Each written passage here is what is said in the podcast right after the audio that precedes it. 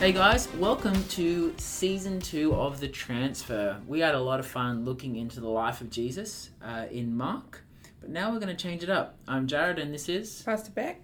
And we are so glad that you're listening. In season two, we are going to talk about the well known characters of the Bible. Those Bible characters you've probably heard of, even if you haven't been around church much, but you probably have heard of them. We're going to go deeper into their lives and look at who they really were, tell you a couple of stories about them, and last of all, the lessons that we can take from uh, their lives, which is really, really important. Yeah, I think it's kind of like, you know, when you're in English and they they you know the teacher approaches it in different ways sometimes the teacher will go line by line and they'll look at you know or they'll look at different themes that a book has or a unit of work has around a particular book and then there are character studies and so this is kind of like that we are taking the characters the people from the bible that we are that are easily recognizable and we're going to have a look at the lessons that they teach us Beautiful. First one that we are going to start with is King David. so what do you think david is known for like without looking at anything jared you know as a teenager what would you have known david for David and Goliath, without a doubt. That's an easy, uh, easy uh, Sunday school story. It's one of the first that you learn, I think, for sure. That hero battle where the little guy takes out the big guy. First, when I think David, David and Goliath always is the first thing that comes to mind. So, a little bit about David. He was the second king of Israel. Any idea who the first one was? Saul. Saul was the second. And when you read in the scripture, most of David's story is recorded in 1 Samuel and 2 Samuel. So, you can go ahead and read all about his story in those two books. But a lot of his actual um, songs or writings are recorded in the book of Psalms. Many of the songs that were written. Um, yeah, were David. So the top of your Bible where you see, you know, the chapter number, it'll it'll often say for the choir director, um, a psalm of David, and then we know that um, he was a writer. He, I think, if there was one scripture that sticks out to me, God calls David a man after his own heart. Um, what do you think that means to you? a man after when I think of you know, man after your own heart, like they they feel the things that you feel. They have the same desires that you have. It's interesting, like it called a man after God's own heart. And you look through you look through David's life, and he stuffed up big time sometimes. Like he he really he really screwed up, as we all do. But that didn't stop him. It was almost like his heart got off track. Yeah. Like he still had that heart that was for people, Yeah. um, and was that heart full of honor. When I think of, yeah because David was a worshiper, when I think of David, I think how much he praised God, how much he worshipped God, how much he loved God, and he had that heart after God, but still stuffed up sometimes. But that didn't mean the heart wasn't there. Yeah, definitely not a perfect man, but uh, I think the scripture is really clear. Even when David was first being anointed king, um, he was often out with the lions and the bears. He was looking after the field. He was doing kind of the meanly, lowly task, you know, watching the sheep. And uh, he learnt, I guess, to be a warrior in that setting. But interesting that you know Samuel comes in and he says uh, to David's father, you know, line up all your sons and let's see who's going to be, let's pick a king kind of thing. Let's look here, and he goes and David isn't even called in for the lineup. No. Uh, and it's one of my, you know, one of the things I often think about that, you know, we can feel forgotten or we can feel like we're not chosen. Uh, God doesn't forget us and God knows. And so even as, you know, Samuel looks and he says to the father, look, there's someone else here. You're missing someone. And David is called in from the field and David is anointed as king. But honestly, I think one of the biggest lessons I remember as a teenager about this is that David doesn't automatically move into this kingly role just because he's anointed king. He's mm. sent back out to the sheep. Mm. And he has to continue doing his, you know, everyday task. And it's not then until we see that he's taking, you know, cheese out to his brothers on the on the battleground, that really comes up again. And so I think it's interesting that, you know, sometimes we can feel this call of God on our lives, like, mm. yeah, I'm going to do this. And, and, and people can pray for us and we can feel like God's called me to this. But if it doesn't happen instantly, we can get discouraged and, oh, God's forgotten me. This isn't going to happen. It's not that.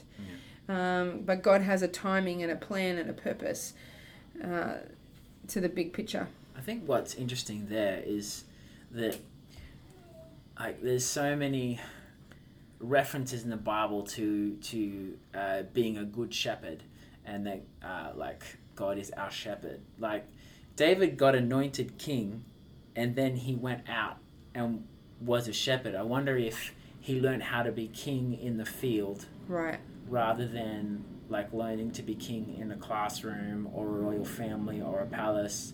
Or wonder if he learned more about being a good king and that man after God's own heart, taking care of sheep, Yeah. than he could have if he was in a palace, you know. Yeah, absolutely. And then the next kind of big, I guess, from there, um, David and Goliath, like you said, that childhood story. Mm-hmm. Um, lots of little songs around, you know, David and his slingshot and his five smooth stones. Mm-hmm. Uh, I think one of the interesting parts of that story in 1 Samuel 17 is where uh, David is just shocked that they would let the enemy intimidate them. Yeah. And he, even as a, a teenager and as a young, you know, a young person, he knew the power of God. He knew the shelter of the name of God, and and you know, you know he he's heard saying, you know, I'll come against you in the name of the Lord. It wasn't, you know, I think he had a revelation at even a young age that um, God was a refuge and also a, a deliverer. What part of that story sticks out to you the most? Well, I remember this is just a small aside. Like I remember my mind being blown when I actually learned that the slingshot was a legitimate weapon. Right. It wasn't just a, a teenager's toy. I remember being like, "Oh, that was actually a weapon that was used in battle." I think that blew my mind when I uh, when I realized that. Probably way much later than I should have. um, I think there's a Malcolm Gladwell. He's a secular um, author who writes on leadership, but he actually wrote a Mhm. book about the David and Goliath, but and talks a lot about the slingshot as an actual form Mm. of warfare. Yeah, the thing, the thing that I think, there's a couple of things that really stick out to me in the David and Goliath story. David went out there with the full knowledge, not that he was big enough, but the God in him and the God of Israel, as he said, was strong enough and big enough to defeat Goliath through David. Yeah. Um, I love it, the part in the story where, you know, Saul finally says, okay, you can go. Mm. Um, and then he says, well, hang on a minute. And he, he goes to give him his armor. And, it, and David tries it on like any, you know, you know, good person who's obeying the king does. Yeah. And it doesn't fit. And David has to take it off. He knows that he has to go with who he is. And a reminder that sometimes, you know, we try and put on, you know, airs, we try and put on clothes, we try and put on, you know, things that aren't us, and God's calling us to be who we are. Didn't mean he didn't go out and fight, Mm. it just meant he had to use uh, what fitted him. Mm. Interesting that later on he would wear his own armor. So it wasn't that he was opposed to wearing armor. yeah. It was that, you know, it's not like, no, I don't wear armor. yeah. It wasn't that. It was that he needed, yeah. It, it wasn't that David didn't grow into wearing armor. It was that he needed his own set. He needed um, one that fit him. Yeah, and like he was pretty young when he went out there to take on Goliath. Like I imagine Saul's armor was too big and too clunky. And if you're taking on a big dude, they're probably slow. You Yeah. need you need to be able to move around. Yeah.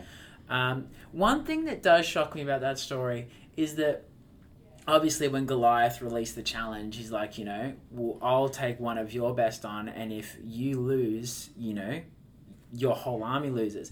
I wonder what Saul was thinking in that knowledge that if David lost, that was it for them. Yeah. Like, it's almost, it's just mind boggling to me that that they actually let him go out there, because if David lost, that that doesn't mean David's dead. That means that Israel loses the battle. Yeah. That's that. Well, that's, no one else was willing to go. I guess Yeah. last resort. Yeah. I mean, everyone loves being the last resort. Not Mm. you know, no everyone. I mean, everyone likes to be first chosen. They like Mm. to be the chosen one. Whatever. How often is Daniel? Uh, is David the one that is like left out. left out, not thought of, Mm. and yet God continues to choose him Yeah. and show himself great. Um, well, from there, David will um, move into the palace. Mm. He'll uh, and we'll find him often comforting King Saul by playing his harp, Mm. and and as he worships the Lord, he changes the atmosphere to the point that um, the scripture talks about how it literally calms Saul's heart Mm. and changes the atmosphere. So David is unique. He is a worshipper and a warrior. Very unique to David that he is a worshipper and a warrior. But as often happens, um, Saul gets jealous. Mm. Remember what happens then? Tries to kill him a few times. I think doesn't David marry Saul's daughter as well as like a reward for taking out Goliath? He does. He becomes best friend with his son. Jonathan, and they have a very, very close friendship for um, almost, you know, like kindred spirits, brothers, that kind of Mm. Sense. And then, but then David goes on the run, Yeah. and he has to hide from Saul because Saul's ready to attack him and take his life. Yeah. And and one thing that like I keep coming back to with David, there was this situation um, when he was in the desert and like Saul has armies looking for David, like armies upon armies. I can't remember where it is in the Bible off my head. And like David with his band of merry men are hiding in a cave. And Saul goes to in that cave, uh, do what you need to do, do his business. And then David has a prime chance to kill him, but he refuses. Like he refuses to take that into his own hands. He trusts God. Yeah, I remember when we went to Israel and we traveled to Engedi. So Engedi is a desert near the Dead Sea. And as we journeyed there, we hiked through. I mean, it's unbelievably hot, and um, yeah, obviously rocky and whatever. And but there are springs, and you can see ibexes or deer kind of all through. You know, mountain goats kind of going. Um, up the rocks and things, and you see the caves where David and Saul possibly had uh, encounters like that all through at the top of the, I guess, the mountains, um, of the hills or whatever they want to call them. And yeah, it was interesting to think, wow, they could have actually, you know, been here. This was kind of the location Mm. of of this story. Okay, so after um, do you remember how the whole Saul David thing ends? Um, I do. Uh, Saul goes to battle. Saul tries to visit a necromancer, I think it's called in the Bible. Don't know what a necromancer is. I think it's, it has something to do with talking to the people from who are dead, right? And he, uh, God doesn't like that too much. Then he goes out to battle with his sons, and he doesn't come back. Right. And as Saul dies, I mean, David has a journey in there. We're skipping over that, but he has an like an unbelievable journey Yeah. uh, through that. That's definitely worth worth reading about. Then David will be crowned king Yeah. of Israel, and uh, anything about that you Well, like David being learning how to be a king in the sheep fields, being a shepherd, pro- probably learned how to be a king in in other senses as he was on the run, learning how to trust God, learning how to because he was like. No, like he had a reputation. He was a dude that took out Goliath, but everyone knew he was on the run. yeah Everyone would have known that Saul wanted him dead, and the fact that he was still able to collect people and lead people and have people on his side, like he definitely faced his battles during yeah, um, during that time. Uh, there's one instance in the Bible in Ziklag where uh, h- him and David and his men were uh, they were pillaged and ransacked, and they um, as they were out, um, and the women and children were all taken, and as Mm. the men and him return back to camp, all their women and children are, are taken uh, from the enemy, and the men are ready to turn on him. They're he they're distraught. They've been fighting for David. Now all of a sudden the you know the ones they care about are gone. And the scripture has this beautiful part. It says, "And David, he went quietly away, and he went and encouraged himself in the Lord." And I think it really shows this warrior worshiper of who David was. He knew how to encourage himself. The great part of the story is they went and um, got the women back, got the children back, and um, but yeah, it was definitely a huge, it's a huge skill that when you face trouble, that you are able to have that moment with yourself and encourage yourself in the Lord. But he didn't always do the right thing. Nope. Probably the one big story that we probably need to talk about is David and Bathsheba, right? Right. So actually, if you if you look in Second Samuel chapter eleven, it starts off by saying, "In the spring, when kings march out to war." I love that there's a time. It, like there's a there's a time in the year where all the kings just go out to war. That's the time they're going to go and go to war. Um, in the kings, in the spring, when kings march out to war, David sent Joab with his officials and all Israel. Every time I read that, I go, David was not where he was meant to be. No. Kings were meant to be marching out to war, and David stayed home. Yeah. And oftentimes, you know, we will not be in the right place at the right time. And because we've made that choice, there were consequences uh, that came across David's path. And one of them was the scripture says, And one evening, David got up from his bed and strolled around on the roof of the palace. And from the roof, he saw a woman bathing, a very beautiful woman. So David sent someone to inquire about her. And he said, Isn't that Bathsheba, daughter of Eliam and the wife of Uriah the Hittite? And David sent messages to get her. And when he, she came to him, he slept with her.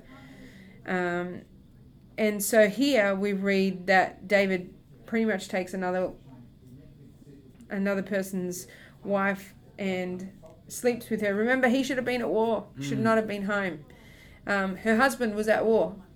To the point that then David then has to create this web of lies to try and cover himself as king. So he puts Uriah in the front line so that he'll get killed, and he creates this terrible, you know, arrangement. Hmm. What do you think when you read that? It should be a deal breaker. Like you know what I mean? Right. like like he used his royal authority to cover up his affair. Yeah. Like in in the wrong place, but at the end of the day, used his authority, used his authority to kill someone's husband because he wanted their wife, and then he like, and that's his last resort. Like he tries to because they realize Bathsheba's pregnant, right? Yeah. They um and then David tries to get him to come home. So, but then he refuses to go home to his wife while all his while all his friends are out in war. So, like, Yeah. it's just it should have been a deal breaker. Like, it's just it's hard to reconcile. Like the being a man after God's own heart and still having the capacity to do that. But I think what shows the kind of man he was and the kind of God that we have, honestly, is when the scripture in 2 Samuel chapter 12 says, So the Lord sent Nathan to David. And then we will read in Psalm 51 David's response to Nathan. Nathan will come to David and just say to him basically, Hey, you've done the wrong thing. And I think, you know, whether we're teenagers or mums and dads, whoever we are, um, you know, we need to have people in our lives that will tell us, hey, you've missed the mark. And God will send those people to us, but it's our decision whether we're going to listen to them and whether we're going to be teachable. And um, one of the most beautiful Psalms, I think, is Psalm 51.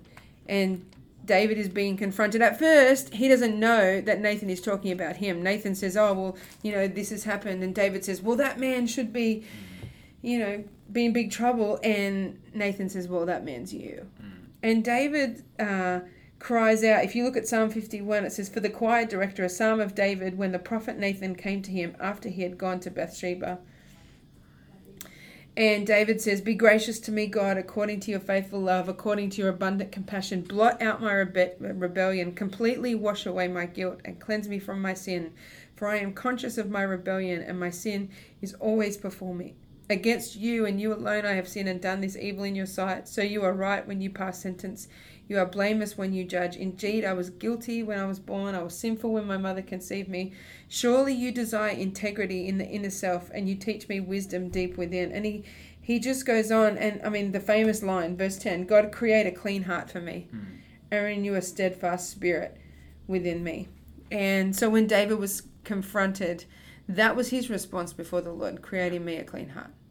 But often people confront us and we get defensive and you know, that's not us, but we can take a line out of David's book here Mm. and come before the Lord with creating me a clean heart. Mm. And I guess the very last lesson we wanted to mention from I mean there's so many, we're just skimming through David's life, is in 1 Chronicles 17 where David David has a desire to build a temple for the Lord. yeah Yeah, um, he does. He basically, as far as I remember, he goes, okay, I live in a palace, but the Ark of the Covenant, which is, I suppose, for lack of a better term, a very important relic or for the Israels. And it's, It's it- considered the container that held, yeah, you know, the holy of the holy of holies. it's a big yeah. deal. So basically, David's like, I live in a palace, God lives in a tent, let's build a temple. Right. and then and then God's like, I'm actually pretty cool in a tent. Like for the most part. Like I'm okay in the tent for the moment. But what he but what happens is is that God's okay with the temple, but he's just not okay with David building it. and and he's not okay with David building it because David had blood on his hands. Mm. David was a warrior, and obviously even you know some of the sin and things that ha- he had carried out in the blood from different battles and things on his hand, and God's very clear that um, David would not build the temple, Mm. but that he said his son would. Now, okay, if God comes to you and says, "No, you can't do it," you go, "Oh well, God hasn't asked me to do that." End of story. But what does David do?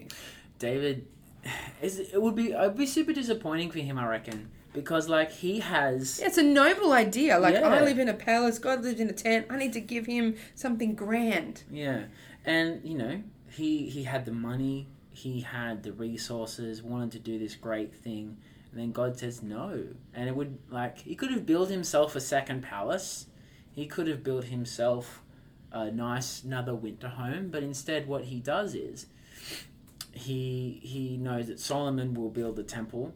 So he starts collecting resources. He starts collecting the cedars of Lebanon and the best stone cutters and the best this and the best that, and tries to do everything he can for the next generation after him to do what to do what he wanted to do to build that temple. Yeah. So David becomes, I guess, the bank Mm. to fund Solomon's endeavor. Yeah. And he passes on the baton to build the temple to Solomon, which of course we know that Solomon does. Okay, let's wrap this up. Um, there's so much we could talk, you know, all day about the life of David. If Yeah. you were to name one thing that inspires you about the life of David, what would it be? Oh, God doesn't give up when you stuff up. Mm, that's a great lesson. Yeah, it's an important one to learn because you will stuff up. Yeah. I love this line uh, that God says to David when he, you know, they're working out who's king, and and he says, um, in that story anyway, the, God says, man looks at the outward appearance, but God looks at the heart. Mhm. And I think David's life is proof that we look, oh, he's done the wrong thing, but God is continually, or you know, is is continually looking at what's on the inside of us. Mm. And God's fired people for less. he has. Yeah. So I think just a reminder for me is to keep my heart soft before the Lord Mm. and to keep my heart um, close to His, my ears attentive to what His word is, is teaching me so that, yeah, I can please Him and be a person after His own heart. Beautiful. Happy to wrap it up there. Yeah, happy. Thank you so much for listening, uh, guys. I hope that you've learned something about David. Make sure you get around some other people uh, to chat about this stuff because we don't want to do the Bible and we don't want to do life alone. Should we say who we're going to do next week? Sure. Sure, I think we're doing Abraham, aren't we, next week? Abraham. Abraham. Father had, Abraham. Had many sons.